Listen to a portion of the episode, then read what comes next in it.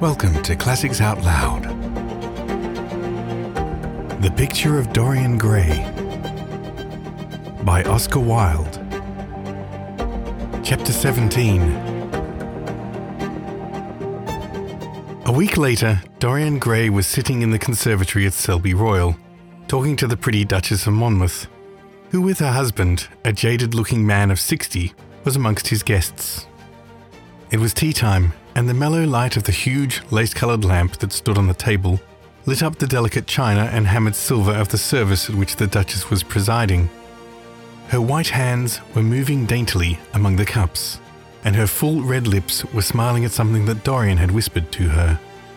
Lord Henry was lying back in a silk draped wicker chair, looking at them. On a peach coloured divan sat Lady Narborough, pretending to listen to the Duke's description of the last Brazilian beetle that he had added to his collection. Three young men in elaborate smoking suits were handing tea cakes to some of the women. The house party consisted of 12 people, and there were more expected to arrive on the next day. What are you two talking about? said Lord Henry, strolling over to the table and putting his cup down. I hope Dorian has told you about my plan for rechristening everything, Gladys. It is a delightful idea. But I don't want to be rechristened, Harry, rejoined the Duchess, looking up at him with her wonderful eyes. I'm quite satisfied with my own name, and I'm sure Mr. Gray should be satisfied with his. My dear Gladys, I would not alter either name for the world. They are both perfect. I was thinking chiefly of flowers. Yesterday, I cut an orchid for my buttonhole. It was a marvellous spotted thing, as effective as the seven deadly sins in a thoughtless moment, I asked one of the gardeners what it was called. He told me it was a fine specimen of Robinsoniana or something dreadful of that kind. It is a sad truth, but we have lost the faculty of giving lovely names to things. Names are everything. I never quarrel with actions. My one quarrel is with words. That is the reason I hate vulgar realism in literature. The man who could call a spade a spade should be compelled to use one. It is the only thing he is fit for. Then what should we call you, Harry? she asked. His name is Prince Paradox, said Dorian. I recognize him in a flash, exclaimed the Duchess. I won't hear of it, laughed Lord Henry, sinking into a chair. From a label, there is no escape. I refuse the title. Royalties may not abdicate, fell as a warning from pretty lips. You wish me to defend my throne, then? Yes. I give the truths of tomorrow. I prefer the mistakes of today, she answered. You disarm me, Gladys, he cried, catching the wilfulness of her mood. Of your shield, Harry, not of your spear. I never tilt against beauty, he said, with a wave of his hand. That is your error, Harry, believe me. You value beauty far too much. How can you say that? I admit I think it is far better to be beautiful than to be good. But on the other hand, no one is more ready than I am to acknowledge that it is better to be good than to be ugly. Ugliness is one of the seven deadly sins, then? cried the Duchess. What becomes of your smile about the orchid? Ugliness is one of the seven deadly sins, Gladys. You, as a good Tory, must not underrate them. Beer, the Bible, and the seven deadly virtues have made England what she is. You don't like your country, then? she asked. I live in it. That you may censure it the better. Would you have me take the verdict of Europe on it? he inquired. What do they say of us? That Tartuffe is immigrated to England and opened a shop. Is that yours, Harry? I give it to you. I could not use it. It is too true.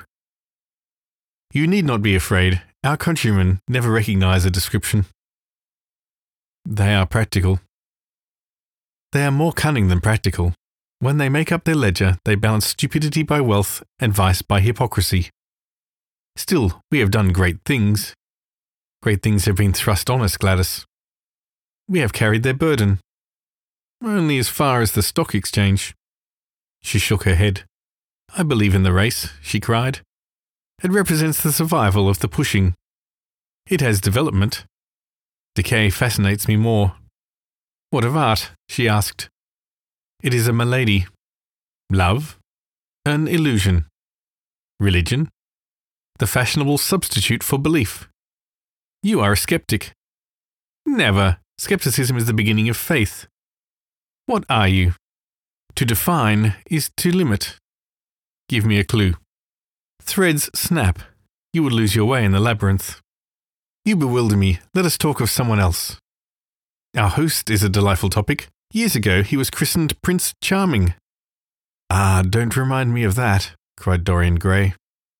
Our host is rather horrid this evening, answered the Duchess, colouring. I believe he thinks that Monmouth married me purely scientific principles as the best specimen he could find of a modern butterfly. Well, I hope he won't stick pins into you, Duchess, laughed Dorian. Oh, my maid does that already, Mr. Gray, when she is annoyed with me. And what does she get annoyed with you about, Duchess? For the most trivial things, Mr. Gray, I assure you. Usually because I come in at ten minutes to nine and tell her I must be dressed by half past eight. How unreasonable of her. You should give her warning. I daren't, Mr. Gray. Why, she invents hats for me. You remember the one I wore at Lady Hilstone's garden party. You don't, but it is nice of you to pretend that you do. Well, she made it out of nothing. All good hats are made out of nothing. Like all good reputations, Gladys, interrupted Lord Henry. Every effect that one produces gives one an enemy. To be popular, one must be a mediocrity. Not with women, said the Duchess, shaking her head. And women rule the world. I assure you, we can't bear mediocrities. We women, as someone says, love with our ears, just as you men love with your eyes, if you ever love at all. It seems to me that we never do anything else, murmured Dorian. Ah, then, you never really loved Mr. Gray, answered the Duchess with mock sadness. My dear Gladys, cried Lord Henry, how can you say that? Romance lives by reputation, and reputation converts an appetite into an art. Besides, each time that one loves is the only time one has ever loved. Difference of object does not alter the singleness of passion, it merely intensifies it. We can have in life but one great experience at best, and the secret of life is to reproduce that experience as often as possible. Even when one has been wounded by it, Harry? asked the Duchess after a pause. Especially when one has been wounded by it, answered Lord Henry. The Duchess turned and looked at Dorian Gray with a curious expression in her eyes. What do you say to that, Mr. Gray? she inquired. Dorian hesitated for a moment. Then he threw his head back and laughed. I always agree with Harry, Duchess. Even when he is wrong? Harry is never wrong, Duchess. How does his philosophy make you happy? I have never searched for happiness. Who wants happiness? I have searched for pleasure. And found it, Mr. Gray? Often. Too often. The Duchess sighed. Ah, I am searching for peace, she said, and if I don't go and dress, I shall have none this evening.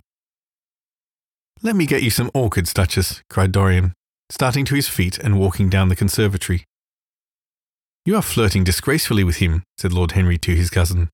You had better take care. He is very fascinating.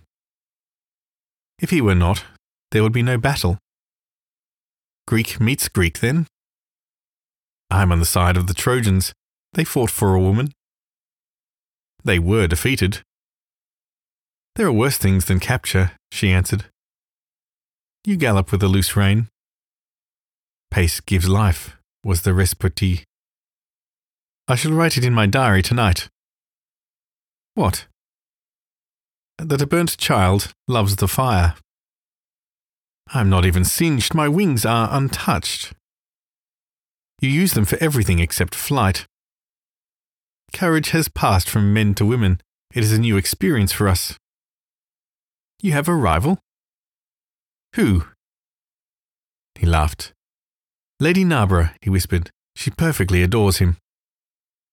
You fill me with apprehension. The appeal to iniquity is fatal to us who are romanticists. Romanticists? You have all the methods of science. Men have educated us, but not explained you. Describe us as a sex, was her challenge. Sphinxes without secrets. She looked at him, smiling. How long Mr. Gray is, she said. Let us go and help him. I have not yet told him the colour of my frock. Ah, you must suit your frock to his flowers, Gladys. That would be a premature surrender. Romantic art begins with its climax. I must keep an opportunity for retreat. In the Parthian manner, they found safety in the desert. I could not do that. Women are not always allowed a choice, he answered, but hardly had he finished the sentence before from the far end of the conservatory came a stifled groan, followed by the dull sound of a heavy fall. Everybody started up. The Duchess stood motionless in horror. And with fear in his eyes, Lord Henry rushed through the flapping palms to find Dorian Gray lying face downwards on the tiled floor in a deathlike swoon. He was carried at once into the blue drawing room and laid upon one of the sofas. After a short time, he came to himself and looked around with a dazed expression. What has happened? he asked. Oh, I remember. Am I safe here, Harry? He began to tremble. My dear Dorian, answered Lord Henry, you merely fainted, that was all. You must have overtired yourself. You had better not come down to dinner. I will take your place. No, I will come down, he said, struggling to his feet. I would rather come down. I must not be alone. He went to his room and dressed. There was a wild recklessness of gaiety in his manner as he sat at the table, but now and then a thrill of terror ran through him when he remembered that, pressed against the windows of the conservatory, like a white handkerchief, he had seen the face of James Vane watching him.